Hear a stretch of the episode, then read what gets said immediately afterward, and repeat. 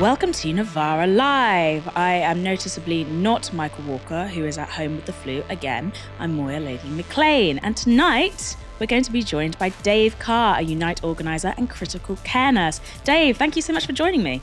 A pleasure, an absolute pleasure. We will also be covering Rishi Sunak's mathematical miscalculation. There'll be more on the next round of nurses' strikes, which I'm excited to talk about with Dave, and another look at the upcoming local elections, which mm, stormy weather ahead for the Tories. As always, we want to hear your comments about our topics this evening. How do you think the local elections are going to pan out? Let us know by tweeting on the hashtag Novara Live or in the chat. Now, before we get to it, if you watched our shows last week, you'll have heard that we've launched a dedicated podcast feed for Novara Live, and also that this show has shot up the Spotify rankings for UK news podcasts. Well, at the end of last week, we were in the number two slot behind Alastair Campbell's podcast, which no, is not about being a war criminal. That was on Friday. Let's take a look at where we are now. Look at that. We have hit the number one slot on Spotify's news podcasts. But it's not just the news category, though, because we're also placed at number four for UK podcasts in general, beneath the likes of Joe Rogan and Steven Bartlett. What illustrious company. Thank you so much, everyone, for heading there, hitting follow, and having a listen. Shall we get on to the first story? Rishi Sunak is having a bad day, worse than mine when I was called in last minute to cover the Monday show. What was supposed to mark the bonanza launch of his new plan to increase mathematical literacy across the UK has been hijacked about by questions about a potential political miscalculation. Once again, the Prime Minister has found himself in hot water over his wife's business interests. Sunak is now being investigated by the Parliament's ethics watchdog over whether he failed to properly declare a conflict of interest when he and Chancellor Jeremy Hunt launched a new childcare policy in the spring budget. A reminder of that new policy to try and tackle a shortage of childminders from autumn 2023, new sign-ups to the profession will get an incentive payment of £600. Now, this rises to £1,200 for childminders who join through a private agency, but only six agencies have been rubber stamped by the government to take part in this incentive, incentive scheme initially. Even in March, this raised questions. During a Commons Liaisons Committee session, Labour MP Catherine McKinnell quizzed Sunak about how those six agencies were selected. There are only six childcare agencies, and they're advertised on the government's website. What conversations has, have the government had with these agencies about these proposals? I'll, I'll, happily write back to you and the and the committee on uh, on exactly what conversations are had and, and the rationale for that. The rationale, the use of taxpayers' money to give double bonuses to sign up with private agencies. Well, I, I think it's a reflection of the, the fact that they're through intermediaries, so there are additional costs, and ultimately we just want to make sure the policy is effective in bringing additional people into the system. Because I think, and there's nothing as, the Prime Minister wishes to declare in respect of that. No, I mean all my all my disclosures are declared in the in the normal in the normal way. That was Rishi Sunak in March saying he had nothing to declare when it came to the lucky private agencies being handed taxpayer money for signing up new childminders. But it quickly emerged this wasn't strictly true. Two days after Sunak sat in that committee hearing, it was uncovered that his billionaire wife, Akshata Murthy, was listed as a shareholder in one of the six agencies that would benefit from the bonus. Sunak then said mm, he declared his wife's interest to the Cabinet Office, which isn't always available immediately to MPs or for others to see. And it doesn't help that the government has failed to update the register of ministerial interests for almost 12 months. Sunak's response failed to satisfy Catherine McKinnell, who raised this issue with the Ethics Commissioner Daniel Greenberg, and he has now decided to investigate further. It's unlikely to result in any bombastic charges, however. From The Guardian, there is this. One of Greenberg's main decisions will be whether this interpretation of the interest regulation is correct. It is possible for breaches related to registering an interest to be resolved by so called rectification, in which the Commissioner and the MP concerned agree how it can be properly registered. While this would spare Sunak potential scrutiny by the Standards Committee, which oversees the work of the Commissioner, it would require Number 10 to concede an error. While failure to register interest can be viewed as a relatively minor infraction, if the Commissioner did find Sunak at fault, it could be seen as a more serious matter given he did not just omit to mention an interest, but told the Liaison Committee that he did not have one. Not career ending stuff per se, but more embarrassment for Sunak, especially as he's positioned himself as Mr. Rules in comparison to Boris Johnson's sleaze king. One might start to think it's hard to be the UK's richest Prime Minister in history and married to a billionaire without crossing a few ethical lines, unknowingly or not. Now, these headlines have further derailed Sunak's stunningly interesting maths policy launch, which was already not going amazingly. Sunak wants to make maths education compulsory for all school pupils up until the age of 18. As part of working towards that goal, today he announced there would be a review into maths education in England. Parents and teachers listening to this will want to know what that means for our children today. So let me tell you. We're in the process of making maths more accessible, building our children's confidence so that they don't fear maths. We're creating more sector specific content that can excite young people about the relevance of maths for the careers that they aspire to, to help teachers bring maths to life in the classroom, from building sets for school plays to calculating the angles of free kicks or the speed of a Formula One car. We're extending our maths hubs, unique partnerships of expert schools that support maths teaching. And we're strengthening maths in primary schools, including with a new, fully funded professional qualification for those that are teaching it. But we also need to address a very specific problem that's causing us to fall behind the rest of the world. We're one of the few developed countries where young people don't routinely study some form of maths up to the age of 18. They do it in Australia, Canada, France, Germany, Finland, Japan, Norway, and America. Why should we accept any less for our children? Of course we shouldn't. That's why I set out in January that we're going to change the way our system works so that everyone in our country will study some form of maths all the way to 18. But let me be absolutely clear. I am not saying that the answer is A-level maths for everyone. But we do need to work out the maths our young people should study. So we're going to look at what 16 to 18 year olds around the world are learning. And we're going to listen to employers and ask them what they say the math skills are that they need. And that's why today I'm appointing a new expert group who will help us identify the core maths content that our 16 to 18 year olds need and whether we need a new specific qualification to support that. But to repeat, that will not be A level maths for all. Sounds sensible? Unfortunately, the plan is already under fire. To make it work would require recruiting a lot more teachers, something Sunak himself acknowledged. But this is difficult because teaching is a profession currently under pressure due to 13 years of cuts to resources and pay.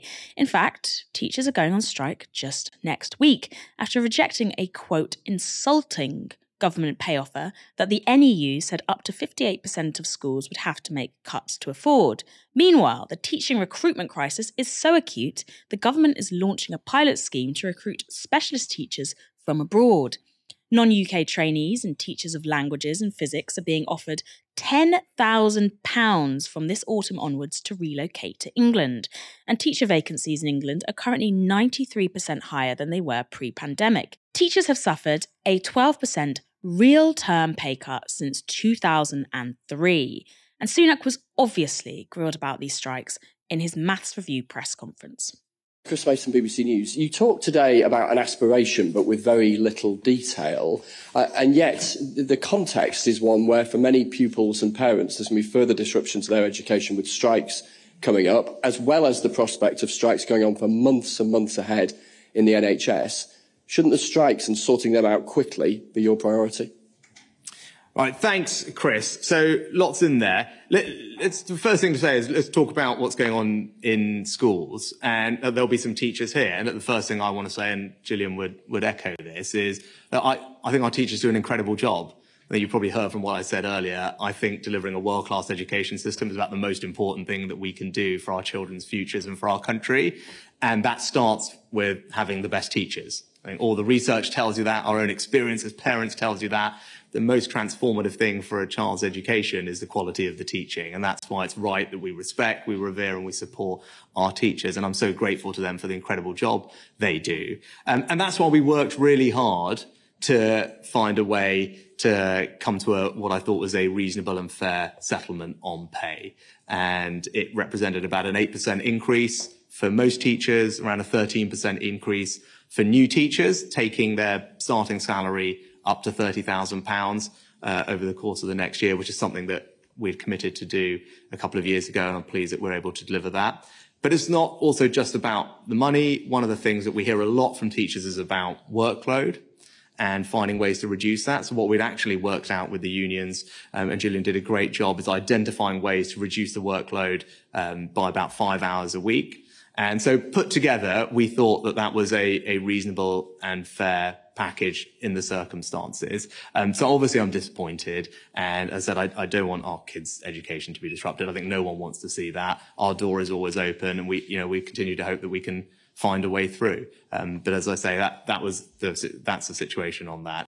I've got to say, looking at that clip, it's like looking at one of these um, candidates for The Apprentice. I mean, you would you trust that guy you know, if he was selling you a a, a fairy cake in the um, you know, in, in a market as one of those tasks for that game show, I mean, I, I just can't take him seriously. But in terms of doors open for the teachers, I mean, you know, we had to take a lot of strike action to get doors open in the NHS, and I just think it's it's inconceivable. I mean, it's almost like a parallel universe where they talk about world class education when we've got thousands of teacher vacancies. The teachers are going out on strike. Our schools are falling apart. You know, our young people's education is is being devastated by you know pandemics, lack of teachers, and you know they're talking about maths. How many math teachers are we short in this country? I mean you know, I, I just can't take that kind of questioning seriously. I mean, you know, they they managed in terms of maths, they managed to give seven hundred million pounds to the rich during COVID. I mean, I think maybe we should get someone to start working some percentages out on how we can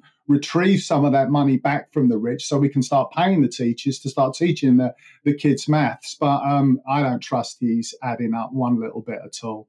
I somehow feel like that won't be on the curriculum Rishi Sunak envisages. Um, speaking of that, these not taking these plans seriously, given that it's really unlikely the government's ever going to realise this plan, there's an ere- there's an erection on the horizon. There's an election on the horizon.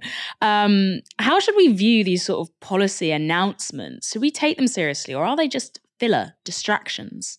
When you work in the NHS, or if you're a teacher, or if you're working in any other aspect of industry, the, the reality of your life is utterly, utterly different to the to, to the rubbish that comes out of Sunak's mouth. So when he's talking about world class education and teaching, that bears no reality to, to, to the world that most teachers live in, most pupils live in, most parents live in. You know, when he talks about world class NHS system, it bears no reality to, to, to what everyone's experiencing. So it, we have to suffer this nonsense over the mainstream media with these slick suited people like Sunak, rich as Croesus, telling us what a wonderful world it is. And then you actually go back to your normal life, and what you see is what we know is that the wheels are falling off. We're living in a failed state. You know, our people are suffering really badly, and this cannot go on. I think they're going to get absolutely hammered at the local elections.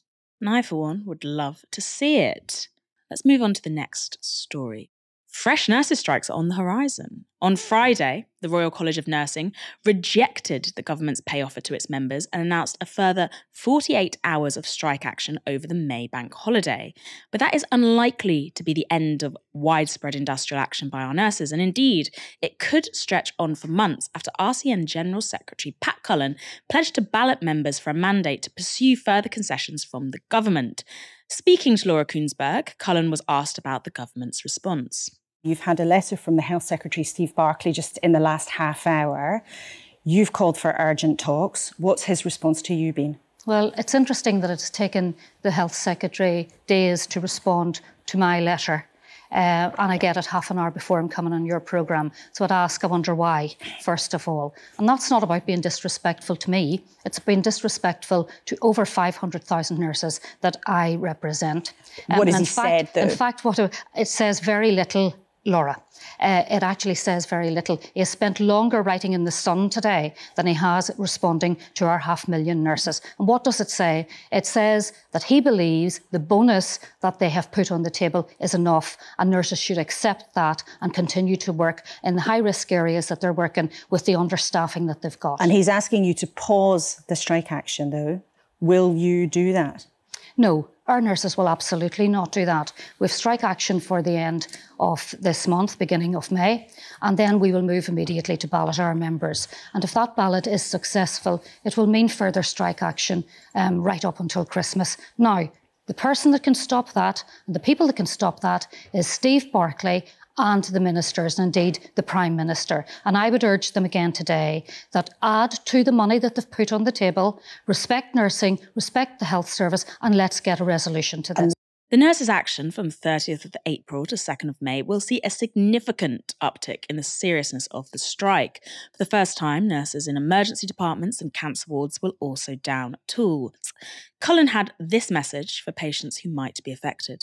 The patients are getting a raw deal from this government, have done so for a long number of years, as have nurses, tens of thousands of vacant posts. But what I want to say to every patient that's listening this morning the health service is in a crisis, a crisis caused by this government, not our nurses. This government can't say, on one hand, we value nurses so much that they shouldn't go on strike. And then we don't value, value them enough to pay them. And that's why we're in the crisis we're in. But but nurses will not turn their backs on patients. When we are on strike at any time, we've had six days so far, nurses made sure at all times that patient safety was at the core of all decision making. We'll continue to do that. And should there be a major incident or a particular incident that nurses um, will have to deal with during a strike, they will return immediately, as they will have done from picket lines but, right throughout. But for this. anybody, I want to press you again on the specifics of taking a different kind of strike action, a more radical strike action where there won't be the same kind of protections that there have been before. Do you accept, by any reasonable logic, that this strike will put patients in more danger? It will create more risk for patients. And I have to say back to you, Laura, patients are at risk every single day in this health service. Um, not just on days when nurses are taking strike action. They're taking strike action worse? to highlight these risks. They are absolutely taking strike action to highlight the risks. And not every nurse will be not available for work on a day of strike. There'll be many, many nurses that don't belong to our union who will continue to work. It won't be that we'll find our hospitals with no nurses. And indeed, there'll be nurses like Greg who will not take strike action. And that is absolutely their right, and we'll respect that. Later in the programme, another Greg was on, Conservative Party Chair Greg Hands, who is distinctly not a nurse, and he was asked how the government was going to fix the situation. The point, I think, for our viewers watching this morning is what the government is going to do about it and what the consequences will be for the country. And if you look also at the consequences for the Prime Minister, for your boss, Rishi Sunak, one of his main promises is that he's going to get waiting lists down. Now, how on earth is that going to happen if you've got a series of strikes in the health well, service? That is why Steve Barclay today has written uh, to the RCN mm-hmm. outlining. Uh, Saying very little is what Pat Cullen well, said. Well, I disagree. It's not I've agreeing to talk. I've, I've, read the, the, I've read the letter. Steve's uh, Steve's door is always open, always open. Um, but we want to see what the other unions have to say, what the other people being balloted have to say about this very, very good offer. And I just stress again £5,100 mm-hmm. for a band five nurse, £2,000 into their account uh, by the summer. That is a very, very good offer. But what has happened to waiting lists since Rishi Sunak made that pledge in January? Well, Obviously, the strike action has not helped. Uh, we know that we're dealing with the waiting list problem as mm-hmm. a result of the pandemic mm-hmm. which inevitably led to big delays mm-hmm. in the NHS. Mm-hmm. Uh, we're getting to grips with that. The mm-hmm. strikes haven't helped, mm-hmm. but nonetheless, there's a real focus there. Steve Barclay, the Prime Minister, personally involved here in making sure that we do what we can to bring down those waiting lists. Well, but if he's personally involved, it might, might not be making that much difference because the waiting Bar- lists have got longer, actually. But, There's 7.2 million people on an NHS waiting list now in February. That is the highest level that it has ever been.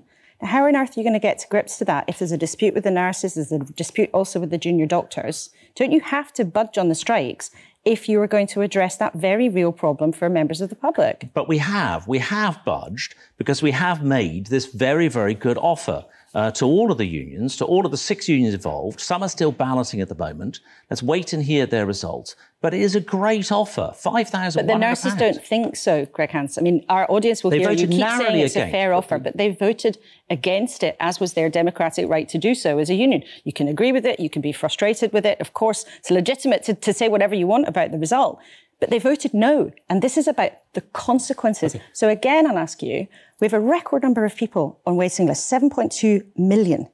How do you think you're going to fix that if industrial disputes are going on in the health service? Or actually, are you going to give up on that pledge? Oh, we're definitely not giving up. Uh, uh, we think it's unreasonable to take this strike action, particularly at a time when the other unions are balloting, particularly at a time when Unison, which represents a third of all the staff, accepted it by 74%. That is a big majority in favour of this very fair and reasonable offer. As Hands said there, Unison voted to accept the government's deal with 74% of its members opting in favour of it. However, Unite and GMB are still balloting their members, with results expected in about two weeks. When the unions agreed to go into talks with the government with preconditions, and I think it's worth pointing out to people what those preconditions were. You know, Barclay turned around and he said to, to, to, to the health unions, there's no new money on the table. You have to suspend all strike action. We will talk about efficiencies and savings, and you have to recommend any deal we make here to your membership. What that did was it completely took any leverage away from those negotiations for all of the unions. So basically, they went in there with nothing, you know, begging. They'd gone from a position of strength and that strike wave growing to, you know, we'll see what we can come out with. And what they came out with was a, a, a, wholly inadequate deal, a lump sum, a bribe, a lump sum, and a 5% um, deal, which effectively does not face the, pri- the main issues that we in nursing and certainly in the BMA are pushing as well as pay, which is that our hospitals are unsafe and we can't deliver safe services, and you've seen all of these operations being cancelled and the waiting list. We have to get the train moving again. We have to get the momentum rolling, and that's what's been lost in this period. We've lost momentum over the strike wave, and it's very it's like the grand old Duke of York, up, down, up, down. Actually, a lot of our people were demoralised. So for RCN members to reject their leadership, telling them to vote for this deal was extraordinary. And it shows the depth of anger that there is on the wall today. They go against their leadership, Pat Cullen, telling us that this is a reasonable deal and it's the best we can get through negotiations.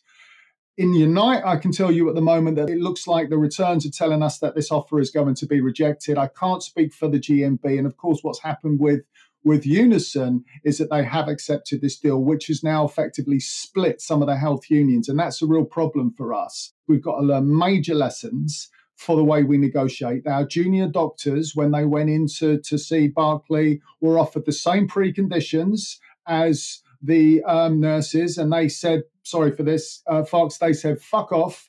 Um, make us an offer and we'll talk to you. And I think we need to be a little bit more doctory in that respect. Going forward, the RCN strikes are on. We need to make them as big, as massive, and as effective as possible. That needs to give confidence to the people that do want to fight, that do want to reject this deal, to actually to keep pushing. Because what's at stake here, and I think you know the people watching this need to understand this. What's at stake is not just paying our pockets. If this deal goes down for nursing staff, it means a lot of us will just say that's enough. We're off. And for the junior doctors, it's the hemorrhage will get worse and we will not be able to recover from to our pre-pandemic periods. We will not be able to get those people off the waiting lists and into the hospitals quickly. Those 500 people a week that are currently dying because they can't get into hospital services quickly enough that will start increasing, and we will look at an you know a two tier system where people who can afford it will go private, and that's already happening. So we've got a lot to do. I think that you know we've we've had this period of um, you know demobilisation. We've got a remobilisation. We've got to equip ourselves. Now the first and the second of May is going to be a big day. Ask me another question on this. It's going to be a really big day for all of us. Wow, with an invitation like that, Dave, I understand that your own branch of Unite, there's some news regarding the upcoming RCN strikes. Can you tell us a bit more about that? I can, and what I can say, and I'm really proud of this, is the the um, the, the staff, the union members of Unite, which is another major union inside the NHS, at Guy's and St Thomas's Hospital, voted to strike over pay.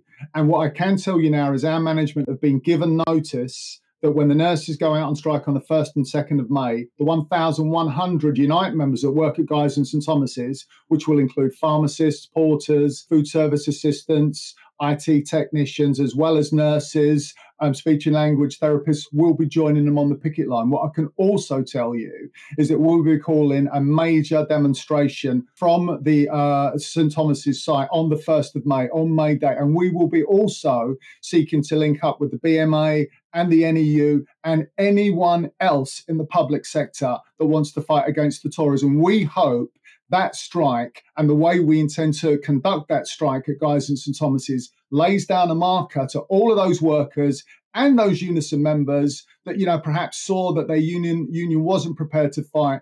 We are prepared to fight. The, the workers at Guy's and St Thomas's, be they nurses, be they doctors, be they every other grade of staff now, are prepared to fight over pay. And more importantly, we're prepared to fight over the future of the NHS. So that invitation on, on the 1st of May isn't just to trade unions that are in dispute. It's to every single community cuts group, every single group that wants to fight back, every single person in London that wants to say, we believe in the NHS. We believe it's the workers in the NHS that will defend the NHS. We want them outside our hospital at midday on the 1st of May. And we want to say to the Tories, fair and reasonable. That offer is not fair and reasonable. The NHS is not safe in your hands. Pay up or get out. I think that is fantastic news and resistance. I've got another question for you. In light of Unison's capitulation, let's call it, do you think that members might be persuaded to leave Unison for other unions that would be taking more militant action? I mean, militant in the most complimentary fashion possible. I think that what we've always seen is whenever unions fight, people join the unions that are fighting, and we're already seeing that inside Tommy's and inside, you know, uh, uh, you know, all, all of the all the unions that fight. When the RCN um, won their strike ballots, they went from 350,000 members to 500,000 members, half a million nurses in now in the RCN, and I think that two things in unison. I think that their leadership has let them down in health. I think it is a, a, touch of the lions led by donkeys. But I would also want to say this there are some fantastic people working inside Unison that do not like this pay deal and did not want to accept this pay deal. They've been let down by leadership that really hasn't mobilized their strengths and their members inside the union if those people decide they want to join a union that is fighting, we're not going to stop them. What we want to do is we want to get a decent pay settlement and we want to defend the NHS. And as Malcolm X said, by any means necessary. Also appearing on Kuenssberg this weekend was Shadow Health Secretary Wes Streeting. He had some tough words for the government, but he didn't seem that keen on the nurses either, criticising them for planning to withhold their labour again. That's why Kuenssberg asked him this. You said that the nurse's original ask of 19% was unaffordable. Would 10% be affordable? Well, I think what we need is a workforce plan. And the government have promised a workforce mm. plan because, uh, as I've said before, we've got to see these strikes in the context of retention mm-hmm. of NHS staff. And I think the even bigger risk isn't just that people walk out for more days of industrial action, is they walk out of the NHS altogether. And whether when you compare pay rates in the NHS to other sectors, including retail, mm-hmm. when you compare social care pay rates, mm-hmm. there's a degree of uncompetitiveness now. So people are walking out, so as well as going to other countries. So, so, so, would you offer As with 10%? Pat Cullen, I am not going to sit here on your programme and pluck numbers out of the air and negotiate on air. But that's not plucking numbers out of the air. I mean, our viewers want to get an idea of how Labour would handle it differently. You say very strongly the government's made a mess of it. So how would you fix it? Would 10% be affordable in your view? Well, I wouldn't expect the health secretary to uh, make commitments on air now. What I would expect him to do is sit around the table and negotiate, and that's what a Labour government. But you've said to do. us previously that 19% was unaffordable. You've said that 35% for the junior doctors was unaffordable. So you are happy sometimes to talk about numbers. Um, so I'll ask you again: Is 10% affordable? Well, we'll set out we'll set out our manifesto policies, which will be fully costed and fully funded. This is the, situation right here, right now. General election. I know, Laura, and that's why the health secretary should be here, but he isn't. And frankly, I'm fed up of coming on programmes and being asked how I a Labour spokesperson would fix Conservative problems tomorrow as if I'm in government tomorrow. I'm not in government tomorrow. The Conservatives are. Fiery. I don't know about you, but I think knowing exactly how much a likely Labour Health Secretary values one of the most important workforces in the NHS is pretty important. But I'm sorry to hear you're sick of doing your job, Wes. We've all been there. Dave, what did you make of Wes Streeting's response I just cannot get my head round these politicians, especially from Labour at the moment, being unable to actually nail the reality of what's going on in the NHS. I mean, they have a lot of liaison with trade unions about what's happening um, in the NHS front line. We've got 7.2 million one people on the waiting lists now. 3 million people over 18 weeks and 379,000 people waiting for over two years for surgery. That shows the extent that the um, crisis in the NHS is affecting patients. There was a King's Fund report recently that said the prolonged funding squeeze between 2008 and 18 combined with years of poor workforce planning weak policy and fragmented responsibilities responsibilities meant that staff shortages have become endemic in the nhs to the point that the workforce crisis will be the key limiting factor on efforts to boost NHS activity and tackle the rising backlog of care. That was before COVID. Now, we have got 48,000 vacancies of nurses in the NHS, and I think something like 30,000 plus vacancies of junior doctors in the NHS. Do some Rishi maths, Wes. If we can't plug that workforce gap and restore pay rates to what they were before the austerity started biting, we're never going to fix the NHS. I can't see how they fail to, to, to, to, see that. And I just find I just find a lot of these politicians have have got to stop being as slippery as they are. Um, there is a crisis in the NHS. People are dying waiting to get into NHS services. You know, people are flooding out of the NHS. Nurses, doctors, and other staff because they just cannot work in these conditions anymore. It is you know, it would be a tap in for Wes Streeting to say, yes, we have to give restorative pay rises to these groups of workers. We're going to tax the rich to pay for it. It won't, you know, affect inflation, you know, and there you go. They'd be rolling a coach and horses over o- over the Tories on their way into 10 Downing Street. If they did that, they just cannot see that. Let's move on to the next story. We are used to a government that breaks its promises. We've had 13 years of it. But here's yet another one for you. The Tories seem to have conveniently forgotten their pledge to save the lives of mothers and babies. Over the last few years, several studies have shown gross racial inequalities in the maternity care that women in Britain receive. This graph from the BBC shows that between 2014 and 2016, a black woman was five times more likely to die during or immediately after pregnancy than a white woman. The rate of maternal death for Asian and mixed race women was twice as high as for white women in that period. But it's not just maternal death that disproportionately affects black women. This graph is from the ONS and it shows rates of stillbirth in England and Wales by ethnicity between 2007 and 2019.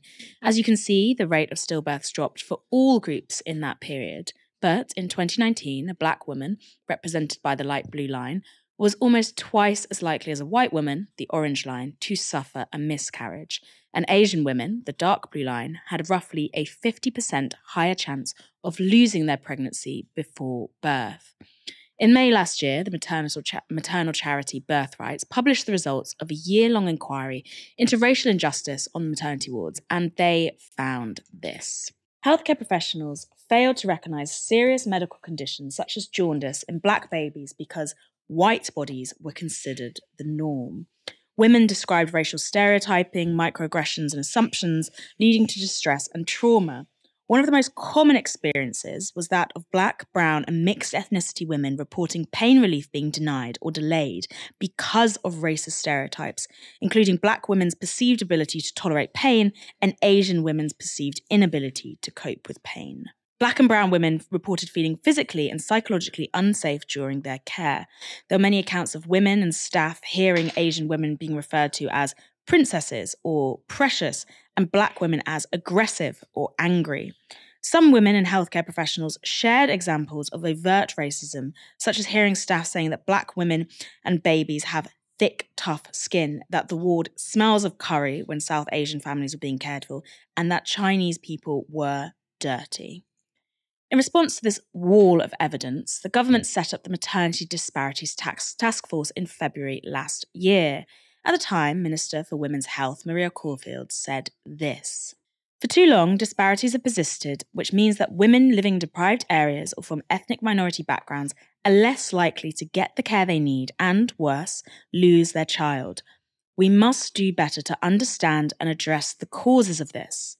The Maternity Disparities Task Force will help level up maternity care across the country, bringing together a wide range of experts to deliver real and ambitious change so we can improve care for all women, and I will be monitoring progress closely.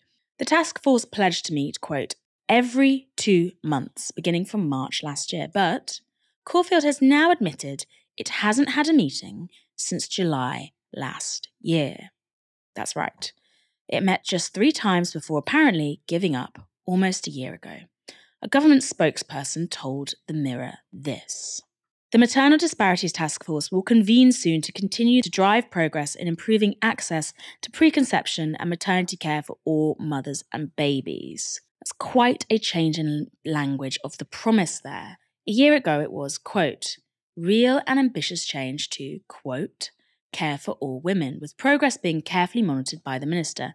Now it's, quote, improved access, when? Soon. Inspiring stuff. Dave, is the crisis in maternity care and the racial inequalities linked to the wider crumbling and neglect of the NHS? Yeah, I think it is. I mean, I during the pandemic, um, I was working in critical care, and what we saw then was the disproportionate amount of black people, you know, affected by by the pandemic. Well, you know, it was so visible, and you know during black lives matter where our our hospital produced uh, you know was part of a, a, big wave driven by uh, uh, uh, our, our BAME, BAME nurses their stories about how they were treated as healthcare workers and how they were treated as healthcare users fits exactly that narrative. And I think what you've got is an NHS now that can't deliver core services safely for anyone. And I think if you are in a minority uh, and if you are black, in the health service, it's going it, you know it's going to be reflected in, in, in the report that hor- horrific report that you've just you've just read out. It is not good enough. It is not acceptable, and it isn't good enough for me to sit here and say if the NHS was fully funded, it wouldn't be like that. You know, we have got in you know it, you know racism throughout our society, and that needs to be completely eradicated. But you know, the, the state of the NHS at the moment makes that really hard, and. Uh, I mean, it just it, it, breaks my heart seeing these kind of um, scenes, these kinds of stories. It's not acceptable, and I think you know to the population of our, of our country that use this health service, especially those minorities, those vulnerable minorities, um, it, we have this we've got to turn this around. I mean, it's just absolutely horrific.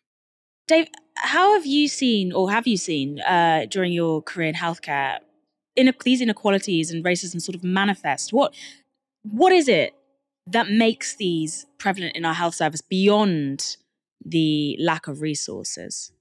I'll give you an, an, example of about how I've started to perceive what happens. I mean, I'm a, I'm a socialist. You know, I've always been an anti-racist. You know, I've always fought against racism. But it's it's it's working in the health service and working alongside a really diverse workforce and watching movements like BLM rise up, where I've started to become aware of how that impacts on staff. So, you know, our uh, you know, our staff report to us, black staff report to us how they're spoken to. We've seen the, the records where if a white, uh, say, for an example, if a white nurse uh, makes a drug error, and these are examples, um, then they may be taken into the office and had a chat with. The black nurse makes uh, uh, uh, the same error, it may be reflected in the disciplinary. You know, if a white nurse raises their voice, um, you know, uh, uh you know, over and over, it may be seen as that nurse is very assertive. You know, very the black nurse does the same. It's aggressive, etc., etc. You know, those tropes that we begin to see throughout the NHS. And I think that if you look at all, you know, how people are treated inside our society. They are treated like that in the NHS. So I think there is racism inside the NHS. You know, if you look at the disciplinaries that are done against black workers, they are disproportionate. More black staff, especially lower graded black staff, will be will be treated um, differently because of the colour of their skin. I've spoken to my colleagues. I've got three nurses um, that are reps um, one's from Saudi, one's Indian, and one's black. And they tell me that if they go out together, they get treated differently because of the, you know, color of their skin.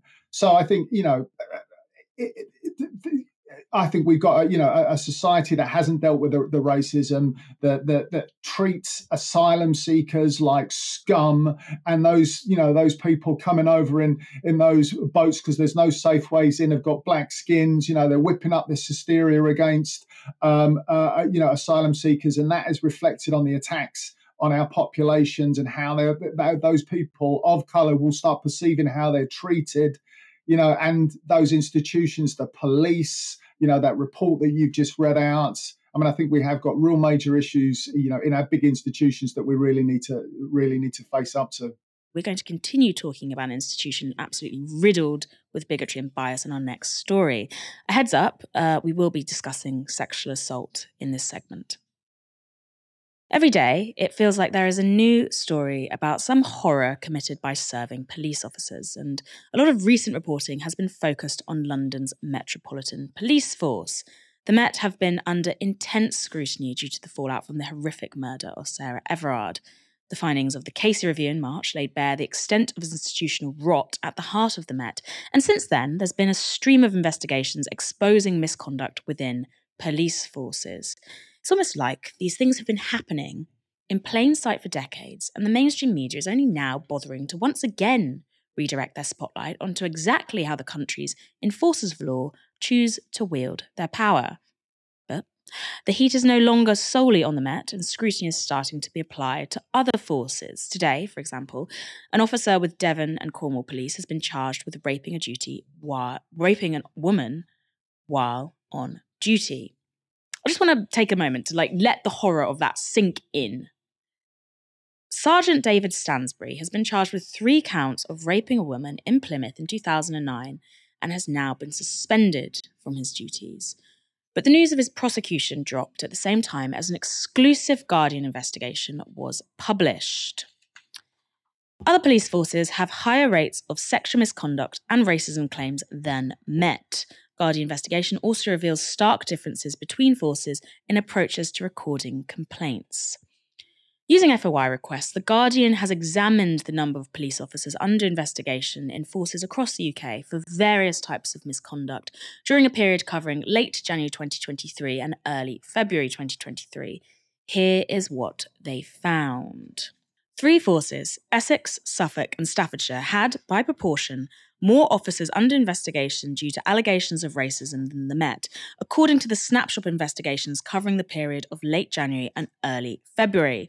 While 30 officers were under investigation in Suffolk, a force of 1,298, over allegations of racism, and 37 at Staffordshire, the figure was as high as 157 at Essex Police, according to data released under the Freedom of Information Act. In response to these findings, Essex Police had a rather creative reply. Essex Police said this was because the force comprehensively followed intendant, Independent Office for Police Conduct IOPC guidance that all public complaints around racial discrimination are recorded as an investigation at the point they are lodged. This differs to processes followed by other forces, some of which do not formally record discrimination allegations.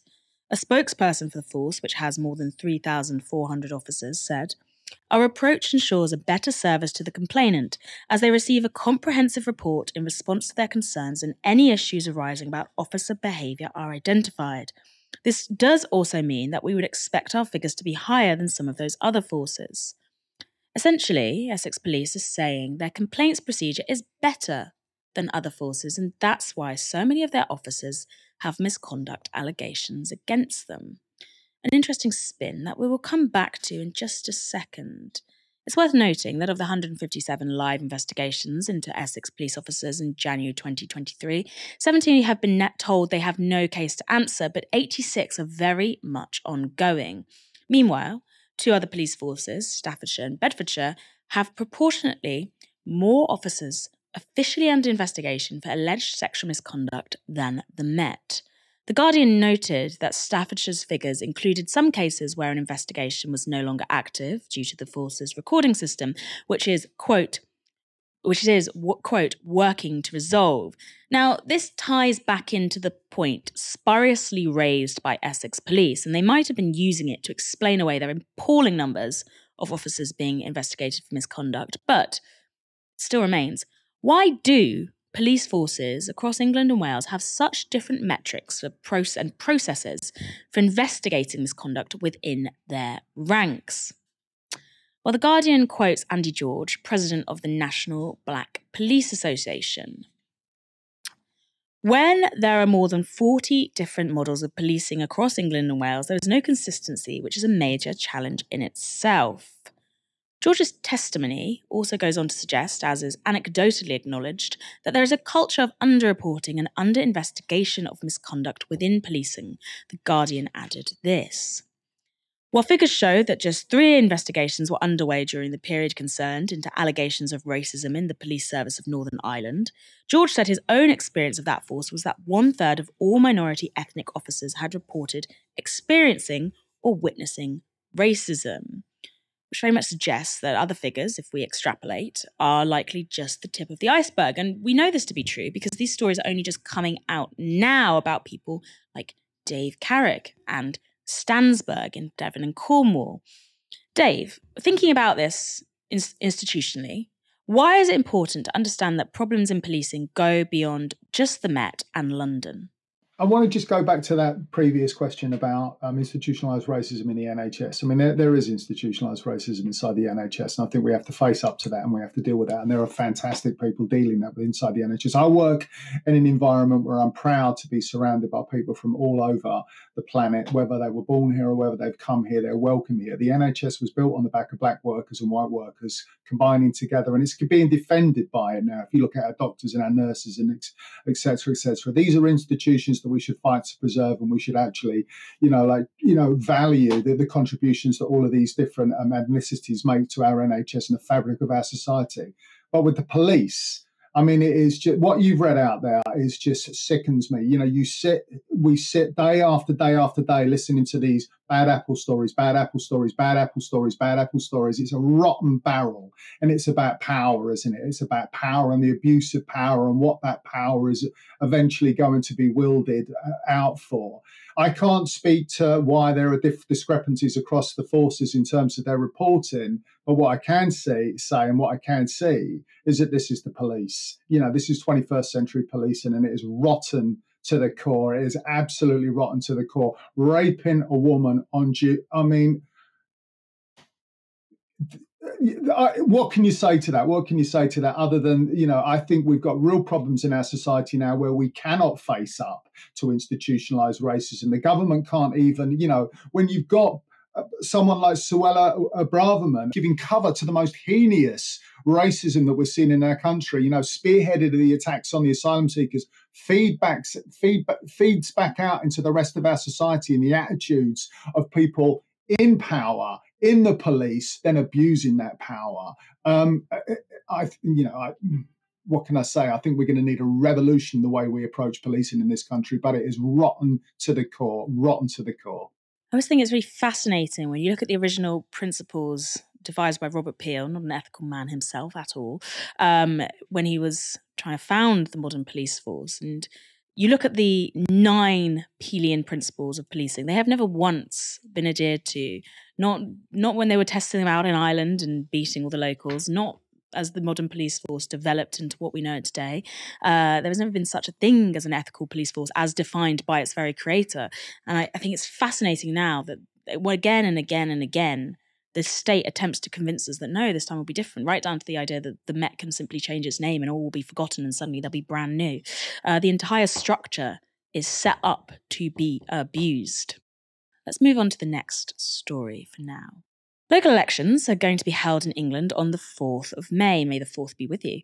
But it's not looking good for the Tories. In fact, it is looking so bad that Tory chair Greg Hands isn't even trying to hide it. In terms of the local elections, these will be fought principally on local issues. We've got some, there's a okay. huge number of Conservative councillors up for re election uh, in a few weeks' time. Uh, the Conservatives remain the largest party of local government.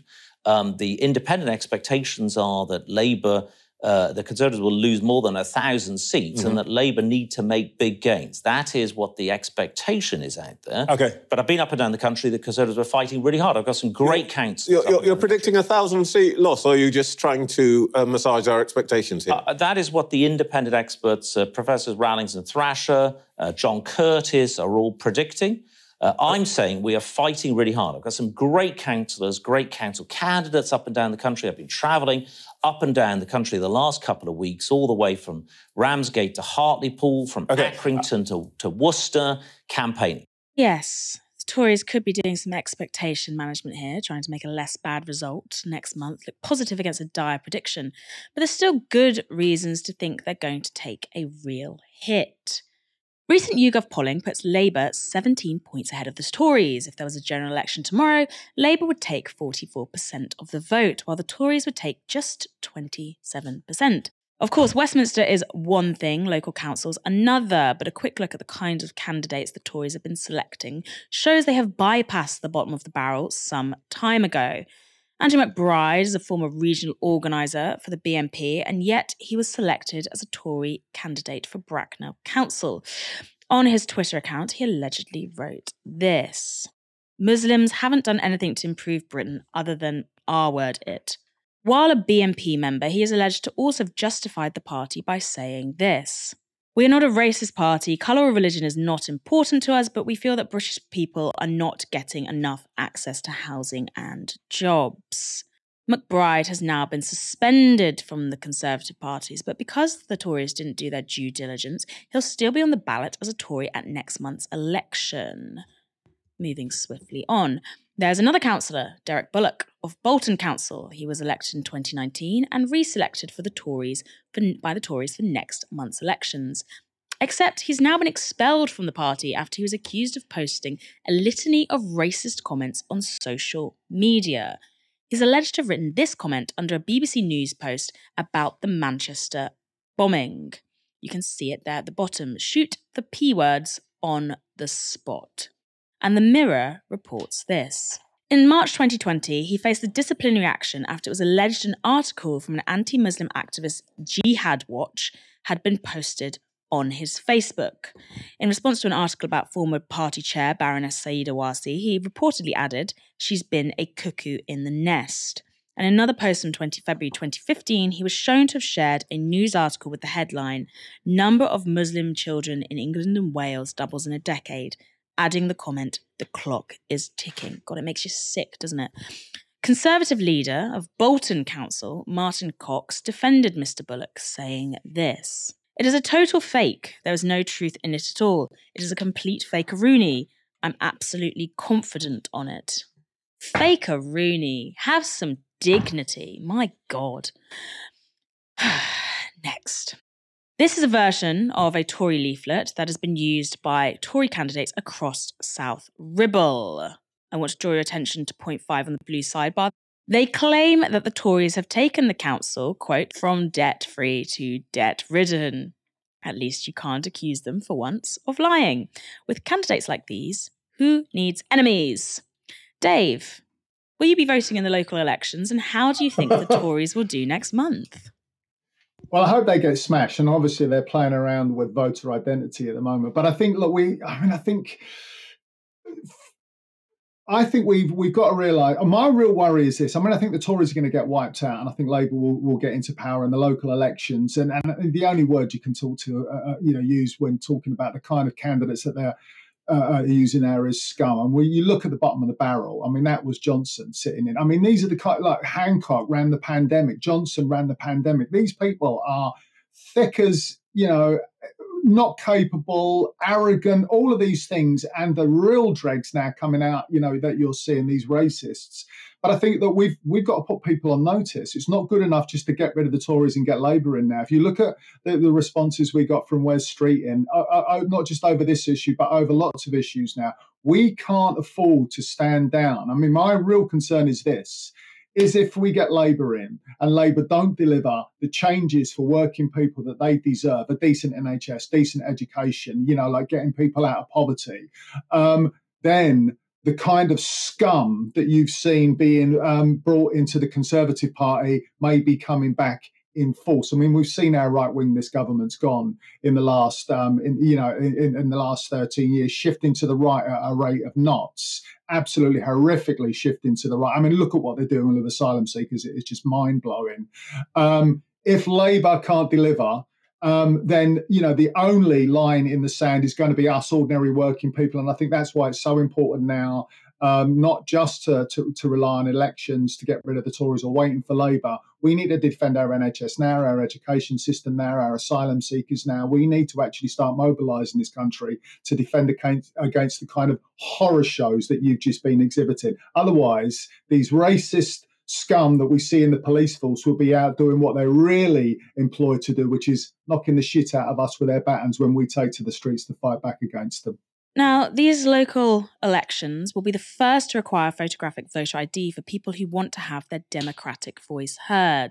But that is a development that's proved pretty undemocratic because working class people, older people, students, black, Asian, and other minority ethnic voters are all amongst the groups who are going to likely find it harder to cast their ballots while councils have warned that the checks required could overwhelm the number of election staff they have on hand, while also costing a fortune that those councils do not have to implement them.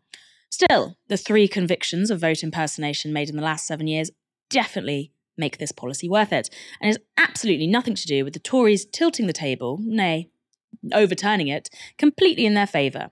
In order to vote in England, you will need one of these forms of ID passport, a driver's license, a blue badge, an older person's bus pass, a disabled person's bus pass, an Oyster 60 Plus card, a Freedom Pass, a biometric immigration document, a Ministry of Defence Form 90, uh, a Defence Identity Card, or a National Identity Card issued by an EEA state. If you don't have one of these forms of ID, then you will need to apply for a voter authority certificate. And you can do that until the 25th of April for local elections. So do it. And also, don't forget, you also have to register to vote, and you have until midnight tonight, the 17th of April, to do that. You can find out more on your local council's webpage. Dave, voter ID. Hey, there you go. You've got yours. Listen, I can just keep handing that out to people at the, uh, you know, at the polling booth if they want to use mine afterwards. I mean, all bald, all blokes my age, bald, white, we all look the bleeding same anyway, so we'll get away with that. I'm just going to say for clarification, this is a joke, and the Tories, oh, please do not use joke. that to further bring in more strident voter ID rules or accuse the public population at large of voter fraud, which doesn't exist on the scale they are claiming. I think that's it for tonight's show. Well, uh, Dave, thank you so much for such a lively and insightful presence. It's been wonderful. It's it's been immense to be your understudy. Never my understudy. What did I say? This is non hierarchical. And thank you, everyone, so much for watching this evening and forgiving me the sin of not being Michael. Please do click the link in the YouTube description box below to head to our podcast feed, leave a little review, hit follow, come back to this channel tomorrow for another live stream from 6 pm. But for now, you have been watching Novara Media. Good night. This broadcast is brought to you by Novara Media. Go to novaramedia.com slash support.